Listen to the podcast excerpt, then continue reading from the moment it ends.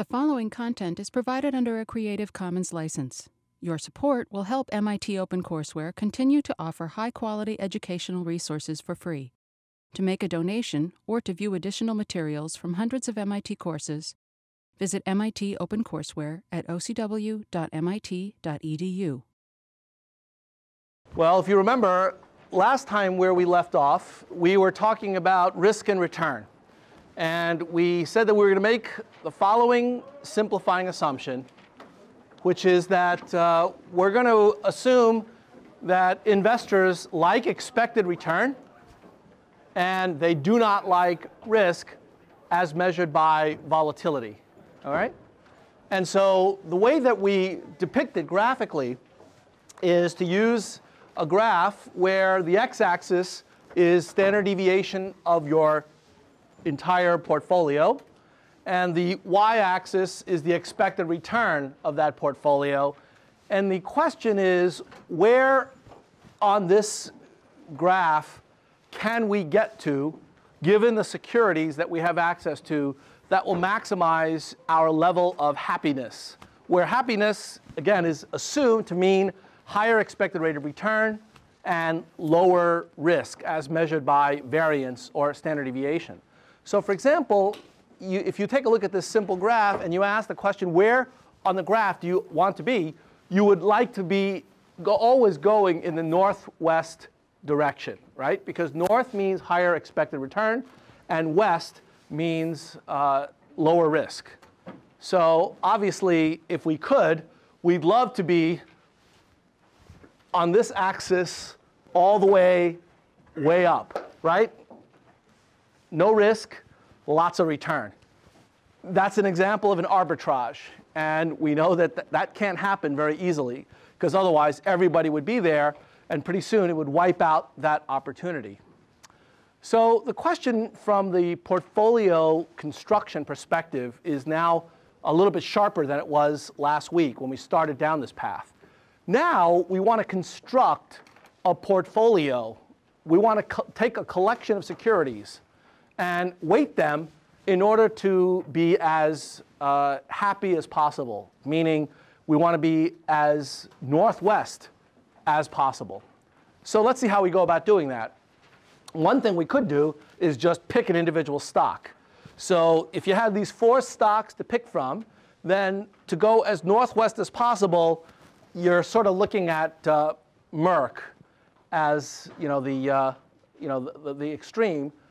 But it's not at all clear whether or not that's something that you really want, because, for example, General Motors, while it has a lower expected return than Merck, it does have a bit of a lower risk. And for some people, that might actually be preferred.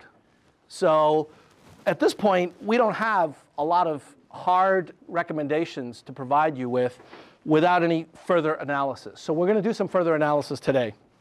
The analysis is to ask the question, all right, what are the properties of mean and variance for a given portfolio, not just for an individual security?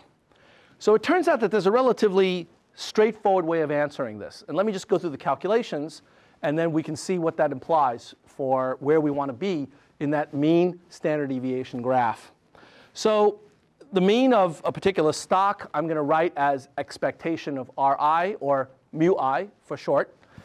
The variance of a particular stock, I'm going to write as sigma squared I, or the standard deviation is then just sigma I. Okay? And it turns out you can show this rigorously. I won't do that, but you can take a look at that if you are unconvinced. It turns out that if you construct a weighted average of stocks, so that the return of the portfolio is given by that top line, R sub P, then when you take the expected value of that top line, what you get is the middle line. In other words, the expected return of a portfolio is just equal to the exact same weighted averages of the expected rates of return of the individual components. So you understand the difference between the second and the first line in that red box? That's a very important distinction. The top line is basically an accounting identity. It says that when you want to compute the actual realized return on your portfolio, you just take a weighted average of what you did on each stock, what your return is on each stock. That's an accounting identity. The second line is not an accounting identity. It comes from an accounting identity, but what it says is that on average, the rate of return of your portfolio is equal to a weighted average of the average rates of return on each of the components of your portfolio. Okay, that's a very important principle. Any questions about that before we move on? Okay, so I'm going to write that as a shorthand for the portfolio mu sub p. So mu sub p is just equal to this whole expression right here. All right, so what we've now deduced is that the mean of my portfolio is simply the weighted average of the means of each of the securities in the portfolio. What I'm going to turn to next is a much more complicated calculation, which is, what is the variance of my portfolio? It turns out that the variance of the portfolio is not a simple weighted average of the variances of my individual securities. This is where it gets complicated and also where it gets really interesting and valuable from the investor's perspective. Okay, let's do the calculation. You're going to have to dredge up your old DMD knowledge here of how to compute variances of sums of random variables. The variance of my portfolio return, R sub P, is simply equal to the expected value of the excess return of that portfolio in excess of its mean, right? Squared, and then take the expectation of that. And remember that the return of the portfolio is just a weighted average of the returns of the individual securities, and the mean of the portfolio is just the same weighted average of the means of the securities. So when you plug those relationships in, what you get is that the variance is simply equal to the expected value of the square of this long weighted average. So you've got a weighted average, a bunch of terms, right?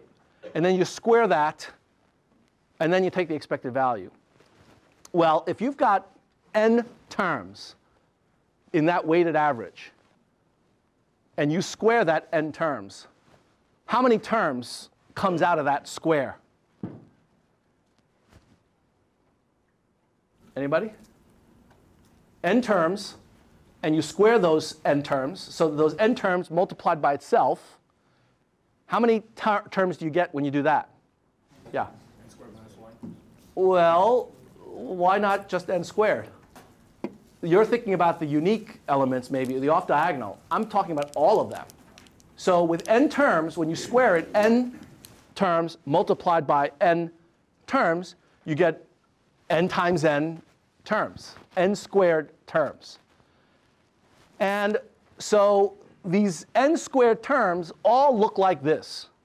They all look like omega I times omega j multiplied by the excess return of I times the excess return of j. Sometimes I equals j, and when that happens, you get omega I squared times the variance of security I. But when I does not equal to j, then you're going to get omega I times omega j times the covariance between the return on I and j. Okay? And another way of writing that covariance is equal to the correlation between I and j multiplied by the standard deviation of I and the standard deviation of j. The point is that when we look at the variance of a portfolio, it's not just a simple weighted average of the variances of the component stocks.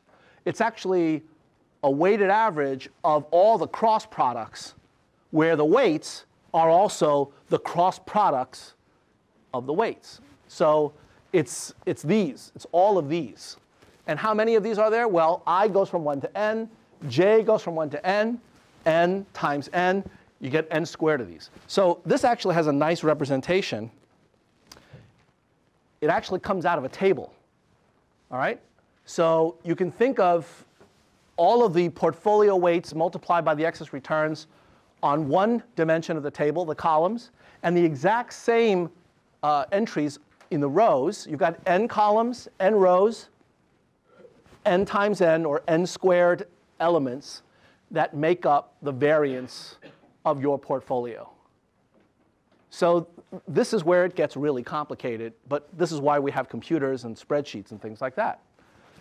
So in order to figure out the variance of your portfolio, you've got to basically add all of the elements in this table. You've got n squared things to add up to get the variance of your portfolio. And the insight of modern finance theory, the reason that Harry Markowitz won the Nobel Prize in economics for this idea, is that when you add up all of these different elements, you can get results that are very different from just looking at one or two stocks. Because, in particular, there are some cases where these cross products are either small or maybe even negative. And in that case, it actually helps you to reduce the overall riskiness of your portfolio. This is the intuition. This is the mathematics underlying don't put all your eggs in one basket. When you don't put all your eggs in one basket, what you're getting, what you're benefiting from, are these cross products that can either be small or negative and will ultimately reduce the fluctuations of your portfolio. Another way of thinking about it is that some stocks go up, some stocks go down, and if they don't go up and down in the exact same way, if they are unrelated or less related, then when you put it all together in a portfolio, it dampens the riskiness of your overall holdings.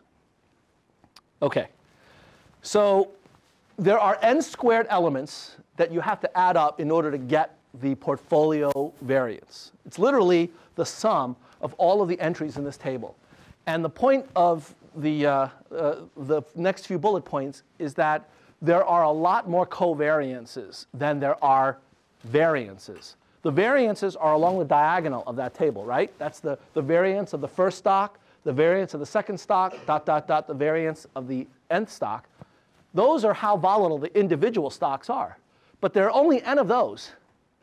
There are n squared minus n of the other stuff. That's where you were thinking about n minus 1, right? It's n squared minus n, or n times n minus 1, other non-diagonal entries. So what this suggests is that the covariances are a lot more important in determining the riskiness of your portfolio than the riskiness of the individual stocks. You know, Intel looks like a scary stock because it's really volatile. But when you've got n Intels in your portfolio, even though each of the individual stocks is scary, what you have to keep your eye on is how they are correlated, because the correlations in a portfolio of n stocks is actually more important than the individual variances. The individual variances matter, but they don't matter nearly as much as the covariances, okay? So now, I'm going to do an example. It's hard to get intuition for you know, n by n matrices unless you're Rain Man or some incredible genius. The way that I think about this is let's look at two assets. Okay, if I can understand two assets, I can sort of generalize and think about n assets.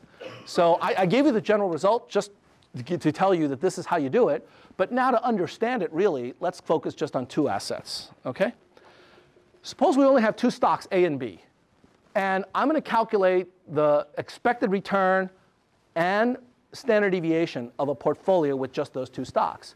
So the portfolio weights are going to be omega A for stock A and omega B for stock B. And omega A plus omega B adds up to 1. So just keep that in mind. I don't put it there just because I want to save a little space on the slide. But these are the weights for the two stocks. And those are the only two things you hold. All right? The expected value is, as we said, it's the weighted average of your holdings of A and B, right? Multiplied by the mean of A and the mean of B. Now the variance of these two securities when they are put into your portfolio is going to be simply omega A squared times the variance of A plus omega B squared times the variance of B. And now you only have one cross product to worry about because you've only got two stocks, right? And that is 2 times omega A times omega B times the covariance between A and B. Now you can do this in a 2 by 2 table, just like the n by n table. And with a 2 by 2 table, you know that you've got two diagonal elements and two off diagonal elements. And that's where you get that number 2 for the 2 times omega A, omega B, times the covariance. Okay? And I rewrite it in terms of correlations because it's easier to think in terms of correlations. Why? Because correlations we know have to be between -1 and 1. And so if I tell you a stock has a correlation with another of 30%, you can actually get your arms around that. You can get intuition for that. All right? So it's a little easier to interpret. But either way is fine. So we now have an expression for the mean and the variance of a portfolio of 2 assets. Any questions about this? Everybody understand this and how I got it? No tricks up my sleeve. It's really meant to be relatively straightforward, but the implications will be dramatic, as I'm going to show you in a minute. Okay. So let me go through at least one numerical example, and then I'm going to show you why this is actually so important. From 1946 to 2001, Motorola had an average monthly return of 1.75% and a standard deviation of 9.73%. General Motors had an average return of 1.08% and a standard deviation of 6.23%. That has obviously since gone up a great deal, the standard deviation, that is. And their correlation is 0.37, or 37%. How would a portfolio of the 2 stocks perform? Well, it depends. What are the weights, right? If you change the weights, you're going to change the performance. So let's just take a look. If you put all your weight on General Motors and nothing on Motorola, not surprisingly, you're going to get General Motors' return. At the other end of the extreme, if you put all your weight on Motorola and nothing on General Motors, you're going to get Motorola's characteristics, right? Nothing mysterious about that.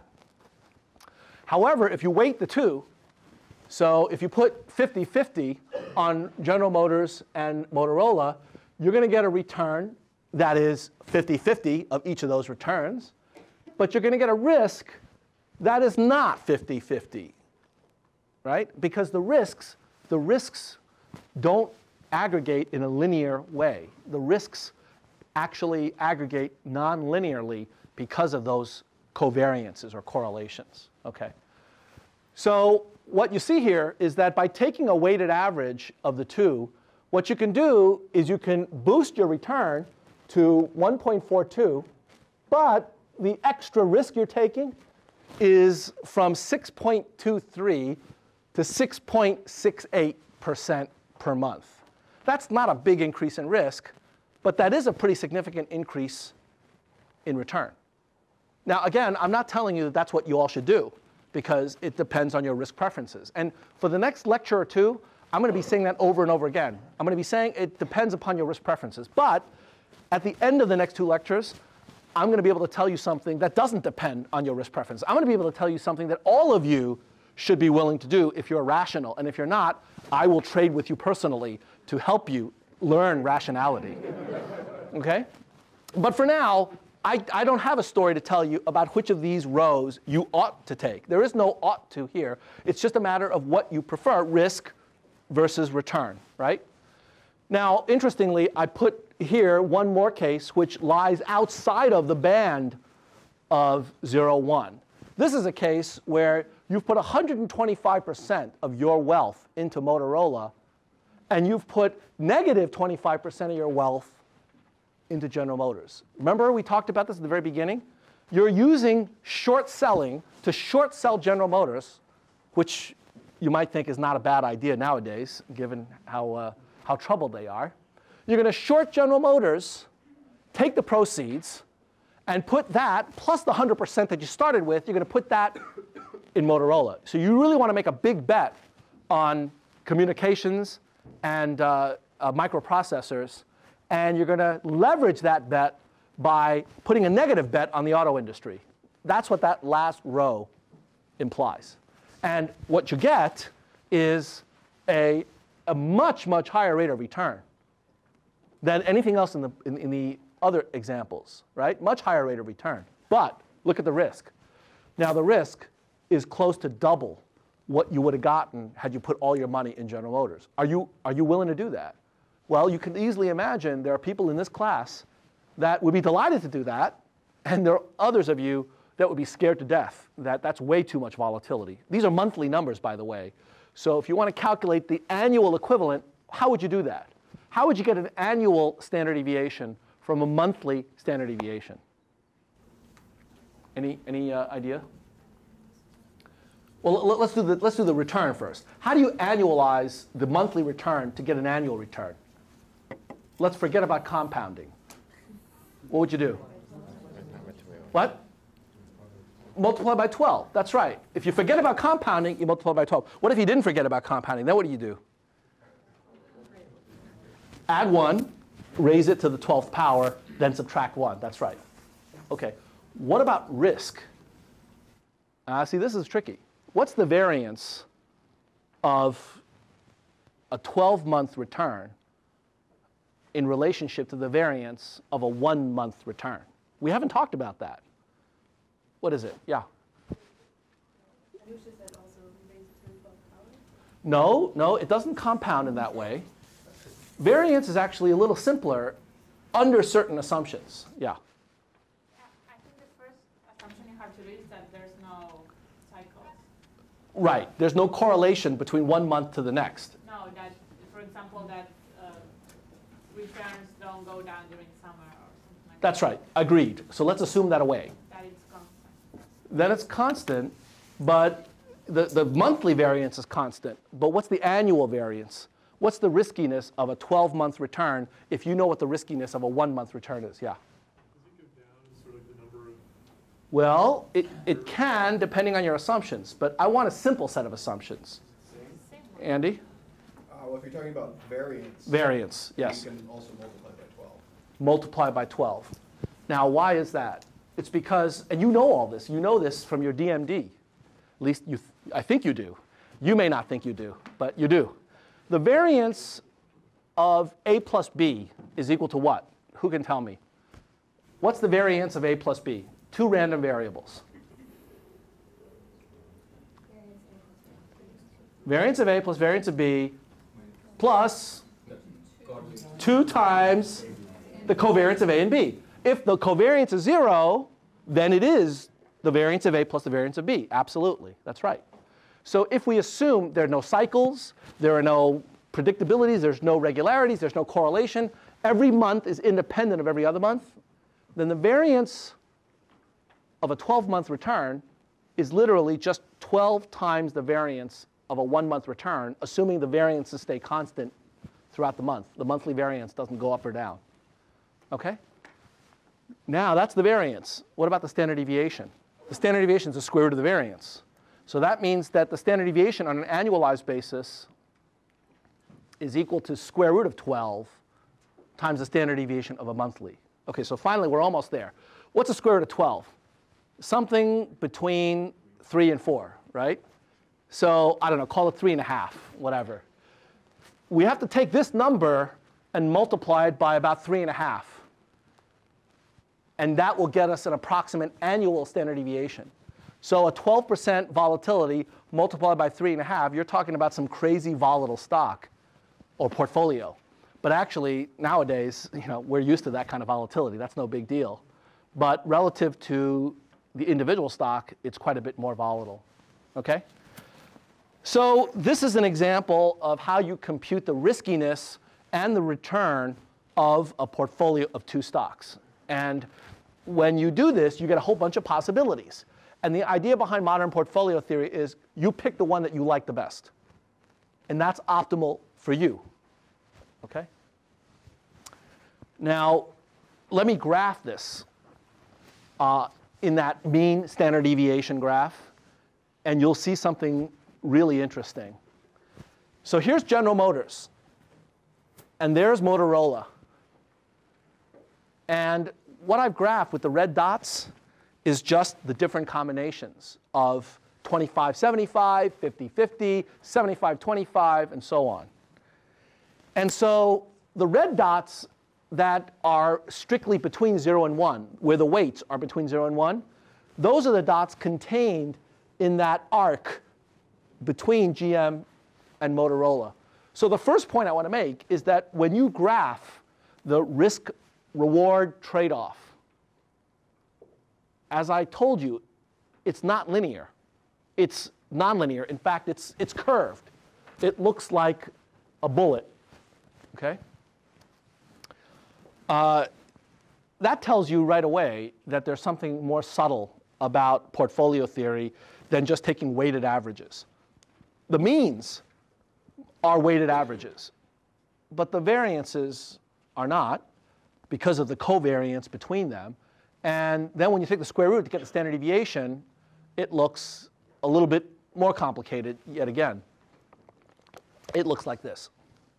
Now, that red dot that goes beyond Motorola, that red dot is the case where you're shorting General Motors and you're using the proceeds to take an extra large position in Motorola, okay? So you're going beyond the Motorola risk-reward point. So I need you to spend a little bit of time now twisting your brain in a way that makes this more understandable. What I mean by that is that you have to think about the weights of the various different portfolios, but the weights don't show up on this graph. But I want you to keep those weights in the back of your head. So while you're looking at this graph, you have to remember that as you move along that bullet, the omegas, the weights, are changing. So at the General Motors dot, your weight for General Motors is 100% and your weight for Motorola is 0. At the Motorola dot, your weight for General Motors is 0 and your weight for Motorola is 100%. And as you vary the weights, you trace this arc, this curve, okay? And as you go beyond either General Motors or Motorola, in other words, as you short sell one to invest more than 100% in the other, you then go outside of the 2 points in either direction, right? Any questions about this graph? Yeah? So you're not sure about the graph, but I'm also interested in finding out how would you calculate a correlation between one stock and the other? Okay, so how do you calculate the correlation? That's a good question. Historically, the way you would do it is exactly the way that these correlations look like they're defined. So in other words, you would calculate the covariance by essentially taking a historical average of these cross products. So going back to the first slide in this particular lecture, I give you a formula that shows you how to do that. Let me go back and take a look at it so that you refresh your memory. Let's see, it was not in this lecture, it was in the previous lecture. In the previous lecture, I give you a formula that shows you how to calculate the weighted average of this, or the historical average. It's basically just taking historical data and then estimating this quantity right here, this particular cross product. The omega weights come out, because that's what you get to decide. But the inside stuff, how to calculate that is simply to take historically your actual return, minus the mean of I, RJT minus the mean of J, and then take 1 over T, and that's your estimator for the sigma hat IJ. So you would get historical data, and you would estimate the mean, take the cross products over time. This T goes from 1 to T, and that gets you an estimator. Is that the best estimator? Not necessarily, because things change over time, so you have to worry about that. And that's what you learn in 15433, how to actually implement a lot of these ideas using data. Yeah? I kind of feel like you're going to say this is 15433 as well. Okay. Is there any recommended amount of time to look historically when you're looking at this information? Okay, so the question is there any recommended length of time for which you would go about estimating the data, estimating these quantities using the data? The answer is no. There's no recommended time, simply because you have to trade off two things. The longer time you have, the more accurate your estimator is going to be. In the limit, as t goes to infinity, you'll get a perfect estimator. Okay? However, that's under the assumption that nothing ever changes. And I'm pretty sure that beyond some t over, let's say, 150 or 200 years, you know, we didn't exist, you know, in terms of stock markets and data. I don't think that, you know, for example, General Motors goes back 200 years. So beyond some t, this is going to look very boring. But the other thing you have to trade off is the fact that market conditions change. So General Motors today is not what General Motors was even 10 years ago.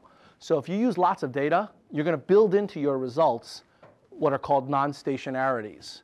And the bottom line is you have to balance off the non-stationarities against the error that you introduce by not using enough data. And that really is where 15.433 comes in. So there are methods that we have developed for balancing those two. But the bottom line is that there isn't one single answer. So it depends on how unstable the markets are and how volatile the underlying estimates are given the data. Yeah?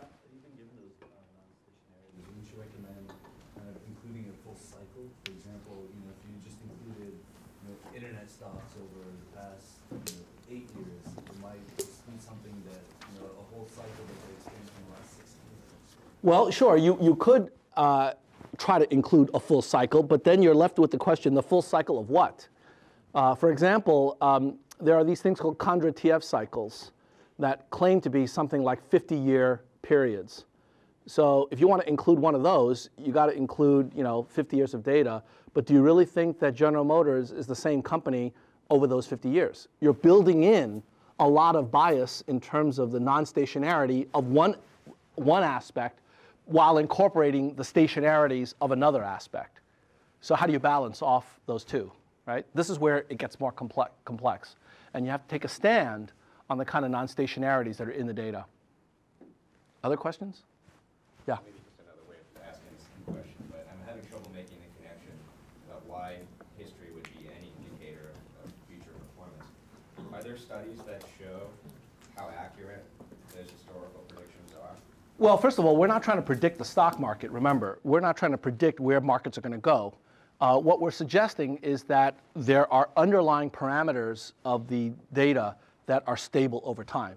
So in other words, the stocks can go up or down, right? But on average, they have some level of return that people expect, given their risk.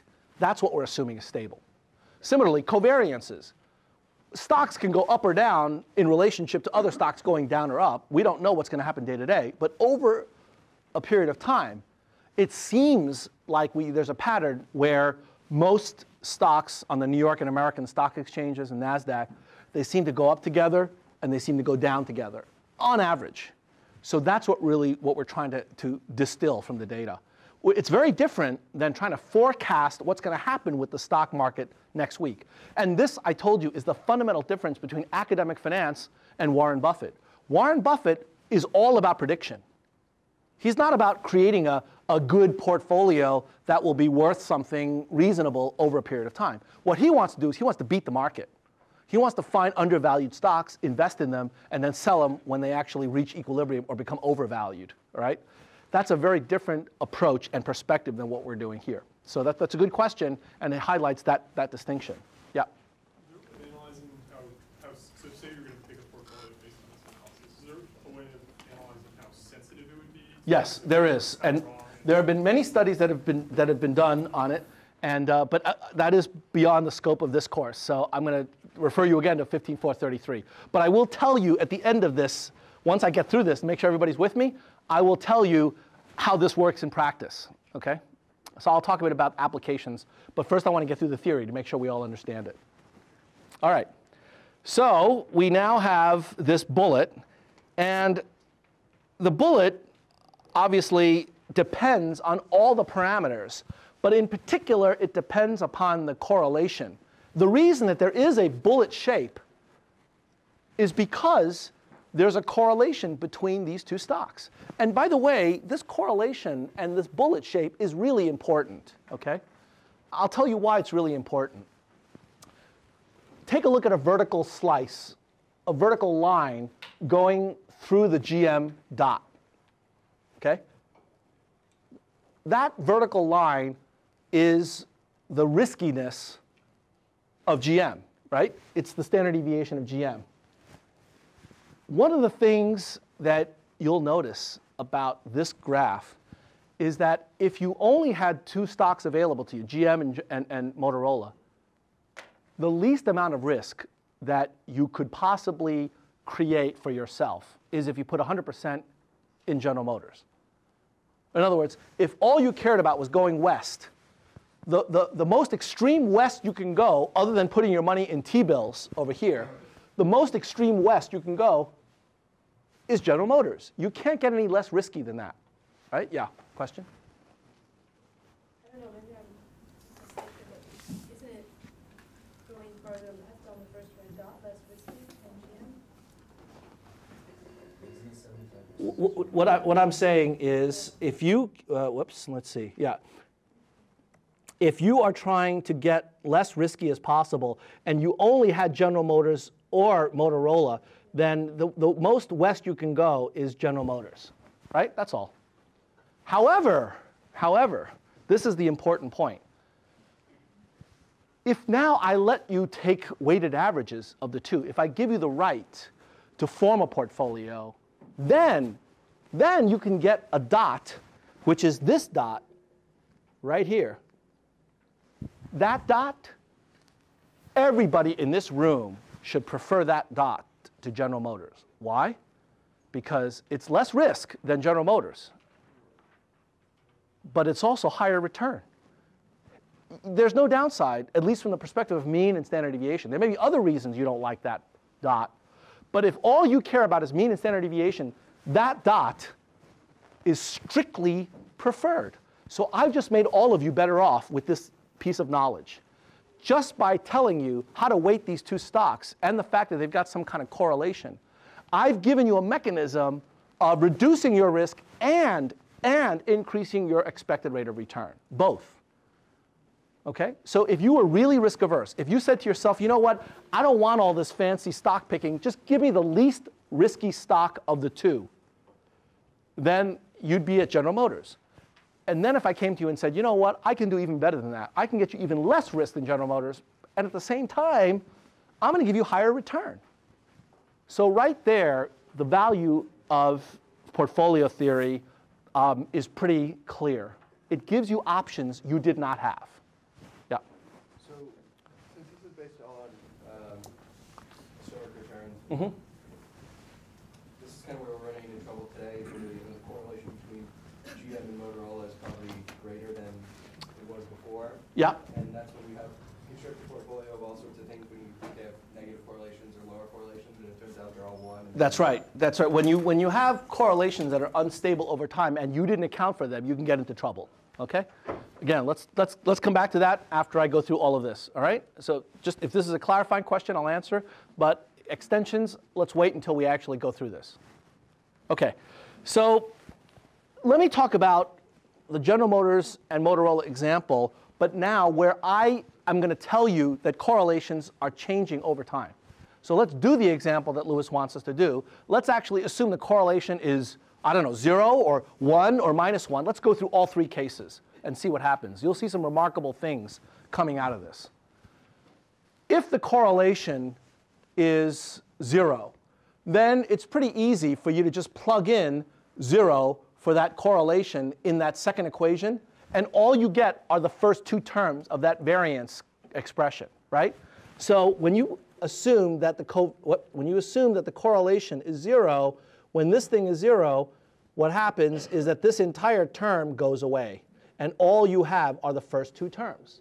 That's this column right over here, okay?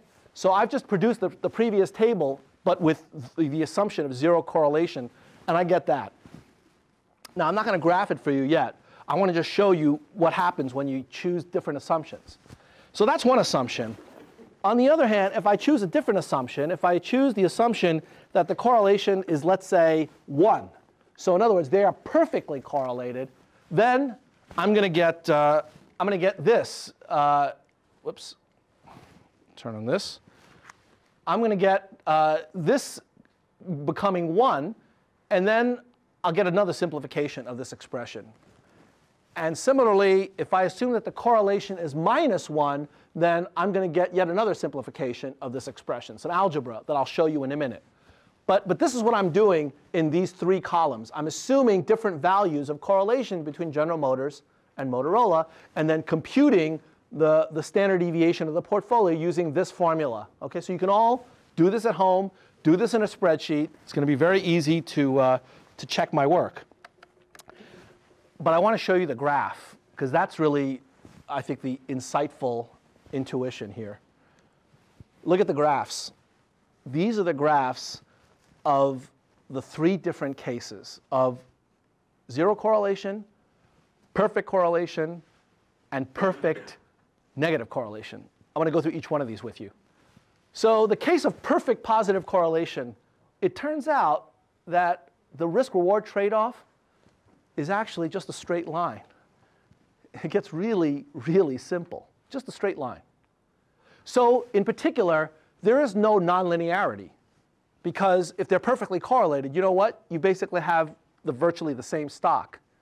The only difference is that they're different scales of each other, right? But if they're perfectly correlated, that means that there's a linear relationship between those two stocks. And so when you do this mean variance analysis, in mean variance space, you basically get no nonlinear, you don't get that little bump, the little bullet that we saw before, right? So there's no way you can get less risk than General Motors unless you end up shorting Motorola and putting it in General Motors, and then your expected return goes down as your expected, as well as your risk. All right, now let's take the case where you've got no correlation. It turns out that if you have no correlation, you get the bullet. But the bullet is even more wedge-shaped. What that means is that you can reduce even more risk without getting rid of return. Remember the red dot that we saw in the previous slide? This red dot? Well, in the case where you've got zero correlation, this is a case where the correlation is 0.37, 37%, right? That's what the data tells us. But if you assume that the correlation was zero, you would get even more of a savings of volatility for a given level of expected return, okay? So it would look like this.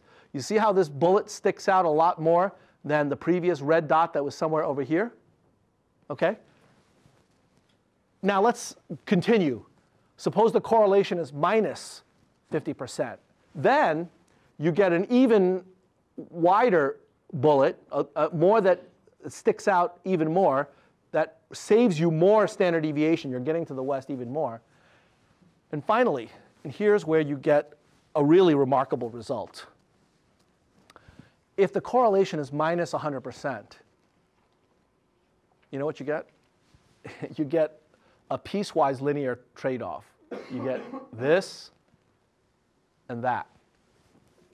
It doesn't turn into a wedge. It turns into a triangle that actually hits the x-axis.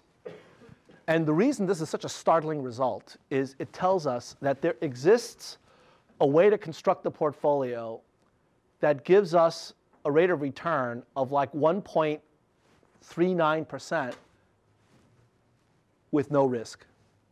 Zero risk. 1.39%, let's just call it 1.3% to be conservative.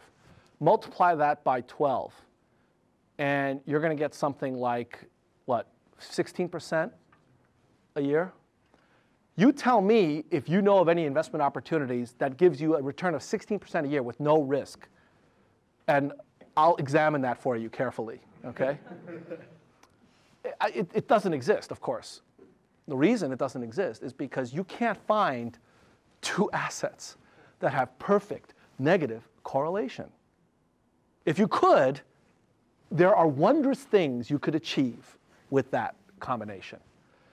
And portfolio theory basically tells us how, right? This is a recipe book for how to exploit correlation, all right? Now, again, I can't tell you where you should be on this curve other than if it's really -1, then I would be here, okay? Lots of return, no risk. That's an arbitrage. We know that that can't possibly happen. There's no free lunch. There's no arbitrage on average over circumstances. However, if the bullet is minus 0.5, then you've got lots of opportunity to create really attractive portfolios that doesn't require Warren Buffett's skills. There's no forecasting here, right? We're not trying to pick stocks. We're not trying to see how the market's going to do next month. Who knows? All we're assuming is that means and variances are stable over time, and the correlation is stable over time. Those are non-trivial assumptions, I grant you. But if you believe in those assumptions more than you believe in your ability to forecast what's going to happen in General Motors 6 months from now, then this might be a good way to construct a portfolio. But I haven't told you where on this curve you ought to be. I've just told you how to construct that curve. All right? It's your job to look at the curve and say, I like this point, or I like that point, based upon your own personal preferences for risk and reward. So we're not there yet where I can tell you how to behave. I will get there in about a lecture and a half. But we've got to build up the infrastructure to be able to get us there. OK. So what this tells us is that we need to know what the correlation is in order to figure out where we're going to be on these different curves, which curve is going to apply. When you have lots of correlation, a correlation of 1, there really isn't much of a risk savings per unit return. We can't get a lower risk for a given level of return. But we can if there is less correlation than perfect. And these are the different curves that illustrate that. OK. So there are some other examples that I'd like you to work through on your own. This is another portfolio calculation. Just go through the same calculations that we did here. And you'll graph the different risk-reward trade-off between these two, General Dynamics and Motorola. And you can get exactly the same analysis with those two stocks, General Dynamics and Motorola. OK? Now, what about if you've got a risk-free rate? So suppose that the two assets that I want you to look at is not General Motors and Motorola, but rather the stock market and Treasury bills. Then what does your risk-reward trade-off look like? Well, it turns out that in the case where Treasury bills are in question, the volatility of Treasury bills is virtually zero. It's not exactly zero because there may be some kind of randomness in the underlying rates of return because of inflationary expectations. But as an approximation, if it's a risk-free rate and you know that you're going to get that risk-free rate, then the volatility of that return is in fact zero over that period of time. So in that case, the expected rate of return of a portfolio between the stock market and T-bills, that's the weighted average. But the variance is going to be very simple, because it's going to be the variance of 1, which is 0, plus the variance of the other, plus 2 times the weighted average times the covariance. But there is no covariance, right? There's no correlation, because one of the things is non-random. And so when you work out the weights for the two and you graph them, you get this. This is a beautiful thing. Nice and simple. No weird curves or any kind of bullet shape. You got T-bills here. You got the stock market here. And the weights, as you vary them, will bring you anywhere along this line or possibly up over here. If you're in the middle of this line, so literally, if you have the same distance between here and here and here and here, that actually gives you a 50-50 weighting on those portfolio weights. So geometrically, this actually corresponds to a 50-50 weighting of T-bills and the S&P. Okay?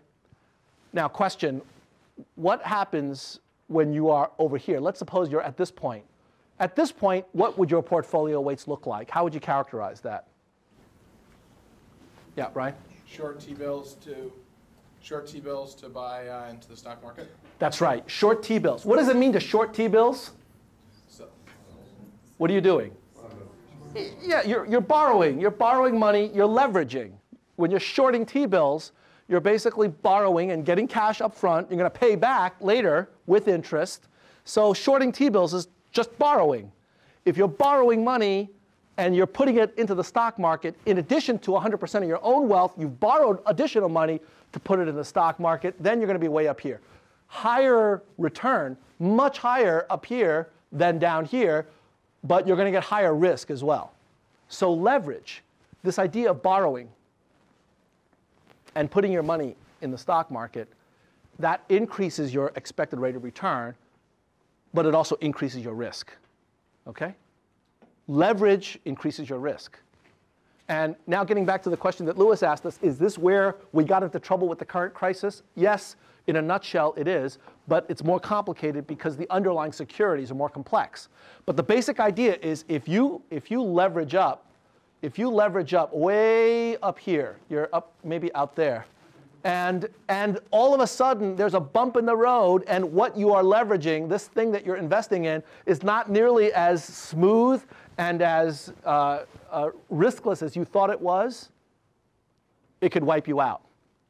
And one of those elements that could cause such a wipeout is if you somehow forgot about the fact that correlations can change. So you thought that you were, I don't know, somewhere here, and all of a sudden correlations go to 1, and now you're actually over here. You see how risk can change really quickly?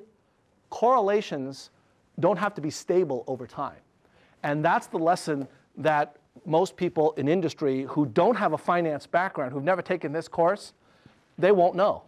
These are physicists or mathematicians or computer scientists. They estimate the correlation. It's a parameter. It's like the gravitational constant or Avogadro's number. Let's plug it in. Hey, you know, 9.08 times 10 to the 23rd. That's what it should be. And, you know, nobody ever told them that it could change. And when it changes, bad things can happen really quickly. So we're going to come back to that. But let's get the standard theory down first. And then we'll talk a bit about applications. Anand? On the bullet shape, on one of those curves, right? Yeah. Assuming that you could buy GM and Motorola in whatever quantities you wanted, and these were the only two things you could buy. Yeah. Is there any reason you would not be at that, you know, at the point with the minimum return? Right here? Yeah. Of course, because you might want to get more return, and you're willing to take on risk. Let's take a look at this. This bullet point here says that you're going to be at approximately something, if the correlation, let's be realistic about it, okay? The correlation is not going to be minus 0.5. It's going to be more like 0.37. So this bullet here is going to be like let's call it 1.3% just to make it easy. And you got a standard deviation of about 6%, okay?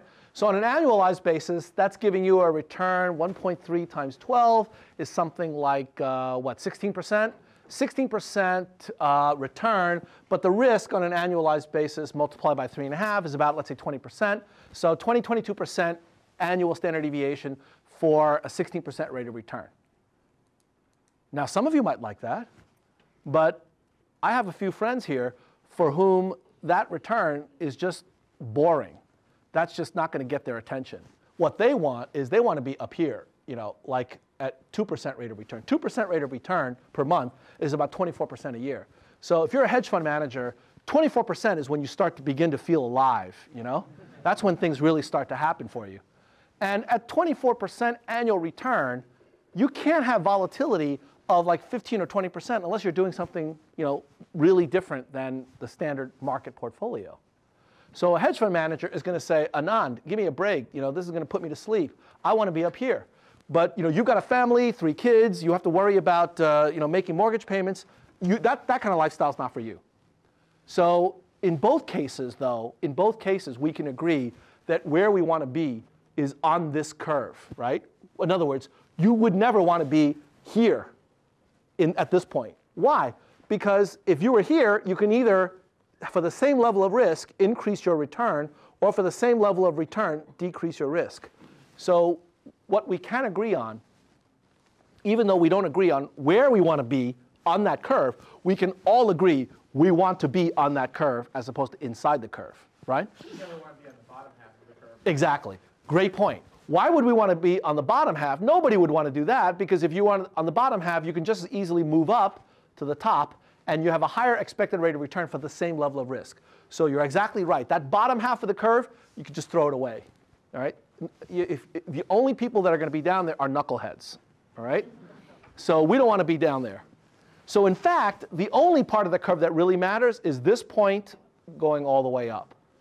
And we're going to give a name to that in a minute. That's going to be called the efficient frontier, because you would never want to do anything else. Actually, that's not quite true. What everybody would like to do is they'd like to be up here. Unfortunately, we can't get there. we can't get there with just General Motors and Motorola. In a few minutes, I'm going to show you how you might be able to get there with other stocks. If you introduce other assets, then you might be able to get there. But you can't get there right now. OK. So here we are with stocks and T-bills. And we know that we've got this linear combination here. What I'd like to do next is to make this yet more complicated. All right? And before I do, let me just summarize what we've done so far. What we've done is to show that with two assets, we can do all of this analytically and illustrate graphically all of the intuition that holds for the more general case. With two assets, the expected rate of return is just a simple weighted average. But the variance is not just a simple weighted average. It's more complicated, and it depends in particular on the correlation. For different correlations, we get different shapes of trade-offs in mean variance space, and you have to understand what those trade-offs are. If it turns out that one of the two assets is T-bills, for example, then the trade-off is really straight line. Okay? But if both assets are risky, then you get the bullet shape until you either get -1 or 1 in terms of correlations. And then you get straight lines of different stripes in those two different cases. OK, now we're ready to talk about the general case. The general case works exactly the same as the two-asset case. You've got your means, you've got your variances, and you've got your covariances. And you add up all of these different covariances to get the total variance of the portfolio. And if you consider a couple of simple cases, like, for example, an equal-weighted portfolio. So you've got n assets, and you put for each of your assets, you put 1 over n of your wealth in them. Then you can show that the variance of your entire portfolio is equal to the average variance plus n times n minus 1 times the average covariance. When n gets large, then it turns out that the average variance doesn't matter. What is driving the risk of your portfolio has nothing to do with the variance of the individual components. What it has to do with is what the average covariance is. That's what's driving the risk of your portfolio, because you've got a lot more covariances than you do variances. Okay? So this is kind of a neat insight, because it says that it's really important how things are related. And as those relationships change, the risk of your portfolio is going to change. So getting back to Lewis's point about what's going on in current markets and what caught a lot of portfolio managers by surprise with the subprime markets, if the risk of your portfolio is approximately given by the average covariance, and you've been assuming all along that you've got this big pool of mortgages, and the mortgages are all uncorrelated, you've essentially assumed that you've got virtually no risk, because the average covariance by assumption and by historical analysis is close to 0. But when the real estate market goes down nationally, then everybody starts to default, and foreclosures become very highly correlated. And so you can see how overnight, literally overnight, your risks can shoot up, and you're not prepared for that unless you know that this is what's going on in your portfolio. Yeah? Why do you say that the covariance changed? I mean, why would two assets become suddenly more correlated? Because what I understand from this crisis is like, OK, we never thought of the scenario that everything will go down, but I don't see the correlation. Great question. Why should things change in terms of correlation? Well, you know what? I'll give you an example. I'll give you a personal example. Correlation is a function of human behavior, right? I mean, prices are being formed by you and I, investors. And so correlation simply means that all of us end up doing the same thing around the same time, right? I'm going to be heading to the airport later on this evening. And I don't expect that there's going to be much of a big deal getting on my flight. I'll probably get to the airport about half an hour, 45 minutes ahead of time. It's just a shuttle, so I'm heading to Washington, so it's not a big deal. What's going to happen in 2 weeks from today? Anything? Anything going on 2 weeks from today that you can think of? Thanksgiving. So If I went to the airport 2 weeks from today and tried to get on that shuttle half an hour before, you think I can get on that flight? Why not? Because everybody else is going to do that. Well, why should everything be correlated on that day? Isn't that a Wednesday, like every other Wednesday? Well, it's not. It's because somehow we've all decided that we're going to take off at the same time on the same day in that year, right? Does that mean the correlation change, or just that we are in a very low probability? Well, first of all, I don't think Thanksgiving is that low a probability.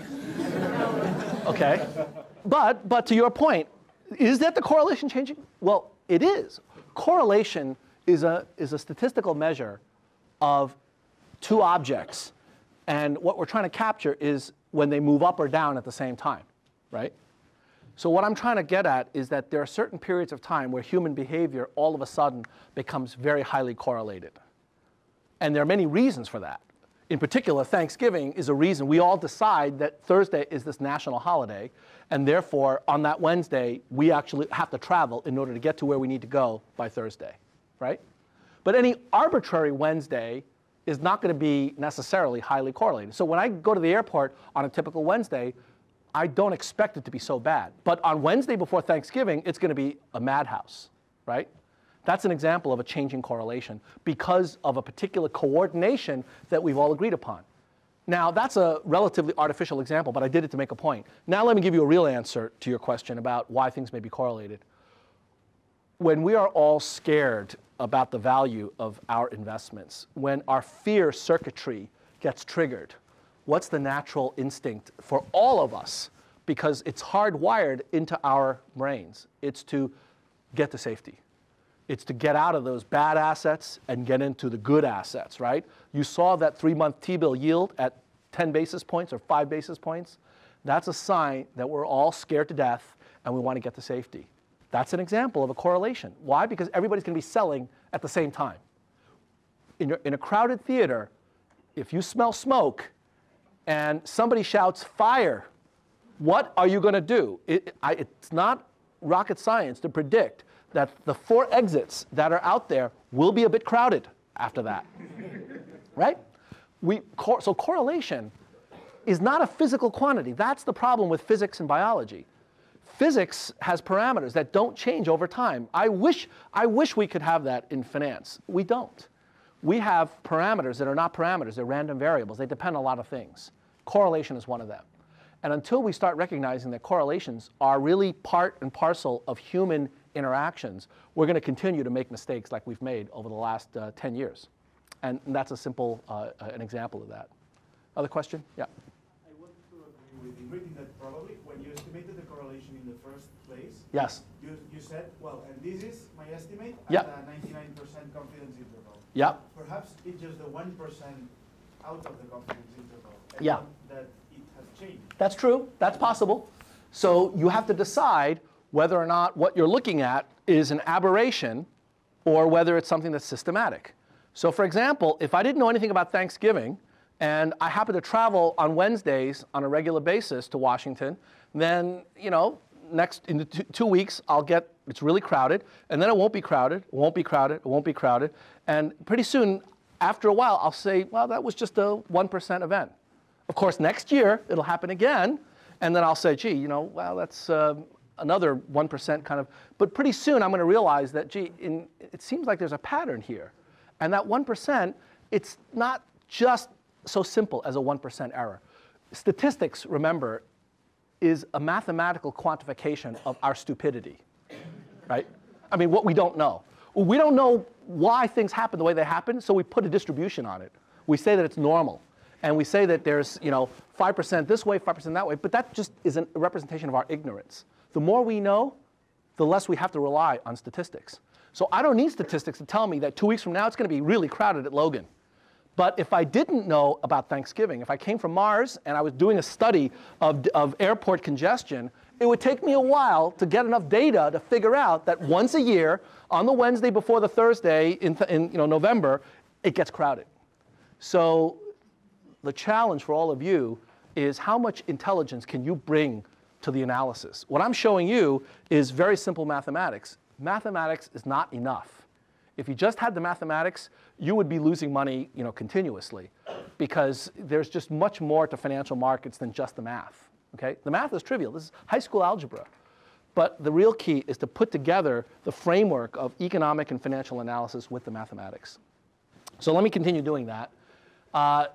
This is another example of computing the average variance and then looking at the volatility of your particular holdings given different correlations. So I want you to do lots of exercises where you look at different correlations. I don't ever want you to take correlation as a parameter that is fixed over time when you apply this stuff. When you're doing problem sets and final exams, that's fine. You know, the correlation is whatever it is. But recognize that in practice, these things change a lot over time. Okay? Now, the idea behind correlation is that they help you reduce the ups and the downs of the variance of your portfolio. But it turns out that there's a limit to how much of the risk you can reduce. And this graph basically shows that as you add more and more securities, even though the correlations are bouncing around, as you add more and more securities, there ends up being some kind of a steady state limit to what the variance of your overall portfolio is. After 20, 30, 40, 50, 100 stocks, you'll notice that the variance of your portfolio doesn't go down anymore. And it turns out that that limit, whatever that is what we consider to be the systematic risk that is implicit in the economy. In other words, that's the risk that no matter how well diversified you are, you've got to bear that risk. Everybody, all of us, we can't get any less risky than that unless we start putting our money in the mattress, you know, or in T-bills. Okay? That limit is known as the systematic or market risk of a portfolio. So, see, here's the graph of your portfolio variance as you increase more and more securities. But at some point, it asymptotes to this level, which is what I'm going to be focusing on as undiversifiable risk. It's the risk that's left over after all of the various correlations have done what they can to dampen the ups and the downs of your collection of securities. And obviously, there's going to be some calculations you'll need to do to figure out what that number is. But I want to give you the intuition first, and then we'll do the calculations. And then we're going to study the properties of this hard limit. Okay? Now, I'm about to proceed to the next stage of our analysis, where we start asking the question, how do we pick the very best possible portfolio? But before I do, I want to make sure that everybody is comfortable with the analytics we've developed. If you have any questions, now would be a good time to ask, because from this point on, I'm going to assume that you understand how portfolio theory works, the mechanics of portfolio weights, and how to compute means, variances, covariances, and what they imply for the portfolio. Question, yeah? Earlier, you said that we start from the assumption that the markets are pretty much stable. Mm-hmm. But I'm wondering, I mean, how reasonable is that assumption? And why would nobody ever pick the lower part of the curve, for example? You know, if there is a big scandal tomorrow, like corruption, like, I don't know, thinking about Amron or Parmalat in Italy, mm-hmm. right? Why would I not want to short sell, you know, the higher return stock and buy, you know, the lower return stock and, you know, take the lower part of the curve? You might, if there are other elements that are in this analysis. So, as I said, this analysis assumes there are only two dimensions, mean and standard deviation, right? You've now introduced the third, which is corporate responsibility or corporate governance or fraud or something like that. Then you would need three dimensions, and there'd be something sticking outside the screen. And then you'd have to choose among the three possibilities. So it's possible that you want to be down here because this company has a better reputation than this one up here. But then what you're telling me is that reputation matters to you beyond standard deviation and expected return. What's that? Stable market conditions. Stable means that these parameters are likely to stay the same over time. But, you know, there's a crisis every 4 years. There's an industry crisis every 2 years. Right. So. Well, the argument that a financial economist would make, and I'm not saying that I believe in this. I'm going to tell you what I believe at the end of this class. But I'm telling you now what the party line is and what's in your textbook. What's in your textbook and what the party line is that when you use historical amounts of data, those kind of crisis periods are in there already. So if I estimate the correlations, including October 87, including March 2000, the bursting of the internet bubble, August 1998, LTCM, if I include all of those in my data, then it's captured in there, right? It's not captured today. In other words, this point here for General Dynamics doesn't reflect that there's a crisis today. What it reflects is, on average, over a long period of time, some of which includes crises, that's what the expected return looks like. And so I've already incorporated that into the parameters. And if it so happens that today is a bad day for General Dynamics, that shouldn't influence whether you buy it or not, because what you should be thinking about is, over the next 15 or 20 years, how will my portfolio do? So that's another difference in perspective from us versus Warren Buffett, although actually not as much as you think. Warren Buffett typically takes a long-term perspective, right? His investment in Goldman Sachs, we all thought it was a great deal. He's lost money in it since he put that money in a few weeks ago. But is he worried about it? I don't think so, because he's invested in it for the next 15 to 20 years. And I believe, as he does, that he got a great deal over that time period. So if you care about what's going to happen tomorrow, then all of the things that I'm telling you, you should not take that as seriously, because these kind of parameters aren't made for day-to-day forecasting. Right? Then you need to get hedge fund models. And for that, you need to take not only 433, but a number of other courses, and courses that aren't even offered yet, because frankly, if I told you how to do it, I'd have to kill you, right? It's highly proprietary. But this is the approach where we're not trying to forecast markets. And so I'm acknowledging that you're right, that there are instabilities. But as long as I'm using a long enough amount of data, that it's in there. It's captured in there, in that set of parameters, OK? If it's not, if you know of something that's not in here, obviously you can't expect this to give you the right answer. And you have to adjust your use of this technology accordingly. Other questions? Yeah? But I mean, to this point, though, and your example on the mortgages, right? Yeah. If the news interest rates go up, then you can expect that, you know, people in variable rates, right, they'll begin defaulting, and you can easily adjust the correlation and then decide to start shorting them. Yeah. Based on that analysis. That's right. So yeah. You don't. I guess, you know, you can't have too many z-axes based on right. Those kinds of variables. Well, you have to know how to build those other variables into this kind of a framework. That's another way of putting it. So in other words, this framework is still useful in the case where you've got other variables. But you just need to know how those other variables will impact the parameters for this analysis. If you can figure that out, then you're a hedge fund manager, right? That's what hedge funds try to do. They try to figure out how all of these relations impact on how to construct a good portfolio, all right? That would be looking at the inflation model? That's right, for example. That would be one way of looking at it. But there are other ways. It doesn't have to be quantitative. There are a lot of talented hedge fund managers that don't know how to use a calculator, make a lot of money, okay? So don't think that it's all about quantitative analysis. That's what we think, that's how I think, that's how MIT may think, but that's not the only way to make money out there. You know, Warren Buffett, I don't think knows how to calculate these covariances, but he's done okay. But I think what we can do with this framework is to analyze how he does what he does and understand it in the context of this kind of a framework. All right, so let's now go to the next topic, which is, all right, how do we choose a good portfolio given what we now know about this framework? Well, we said before, Brian pointed out, that we never want to be on the lower part of that frontier. So that's one thing we know, right? We don't want to be on the bottom part. So we want to be on the efficient frontier.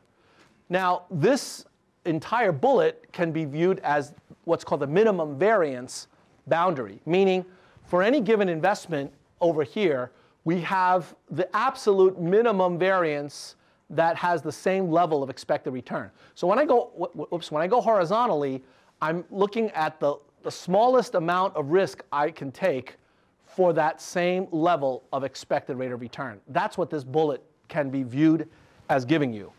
And it turns out that because we like expected return and we don't like risk, we want to be on the upper part of that bullet. So this upper part is known as the efficient frontier. So that's the one thing we can tell about portfolio theory. It's that we want to be on the upper branch, but where on the upper branch depends upon our risk preferences. Okay? So here's a concrete example. Suppose you can invest in any combination of General Motors, IBM, and Motorola. What portfolio would you choose? So these are the data that you would start with, okay? The means and the standard deviations, and then, of course, the covariances. You've got to have the covariances to be able to calculate that bullet. So you can invest in any combination. What would you choose? Let's calculate the expected rate of return and the variance of that portfolio. And you want to ask the question, what looks good to you? Okay? Well, it turns out that when you calculate this kind of a bullet, you find out something that's, yet again, amazing. What you find is that the bullet actually is better than any of the three stocks that you started with. So look at where the three stocks are: General Motors, IBM, and Motorola. And the bullet, look at where the bullet is. The bullet is strictly to the northwest of these stocks, right? In other words, you can do better than any one of these, either by going here or by going here. You, for the same level of risk, you can get a higher return. For the same level of expected return, you can get lower risk. Okay?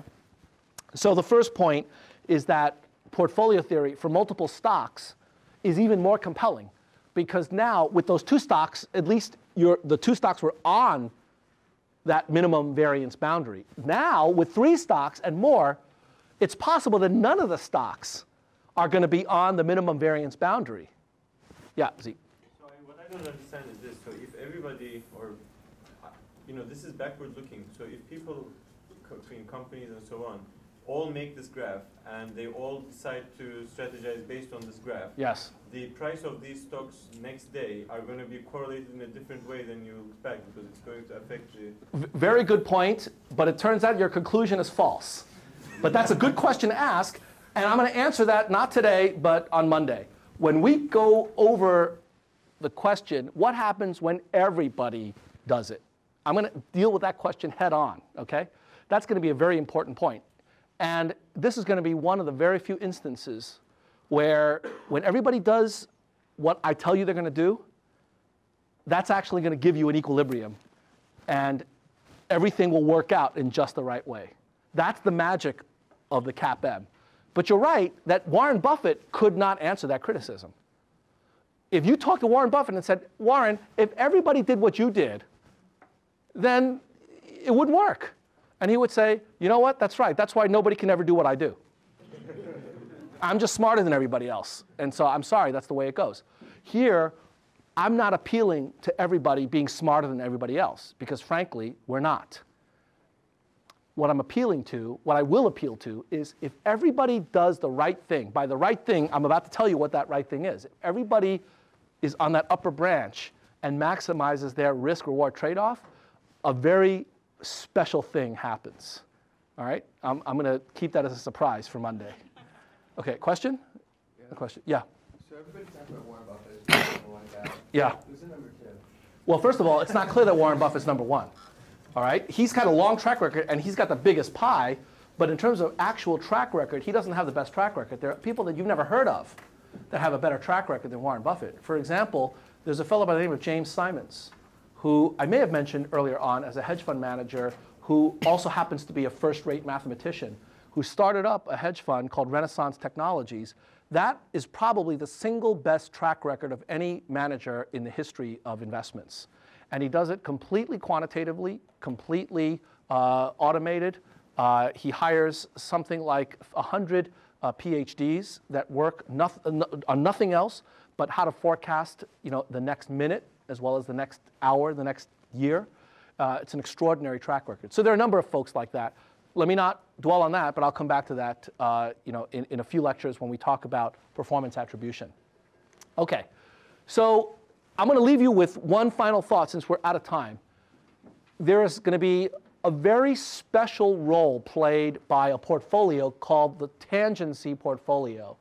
And I want you to think about how your risk-reward trade-off would look when you mix your T-bill risk-free asset with arbitrary portfolios on this bullet. Think about what that trade-off would look like and ask yourself the question, does there exist a special portfolio on that efficient frontier that everybody in this classroom is going to want to have? All right? I want you to identify them. I'm going to ask you that question on Monday, and I expect an answer. All right? See you on Monday.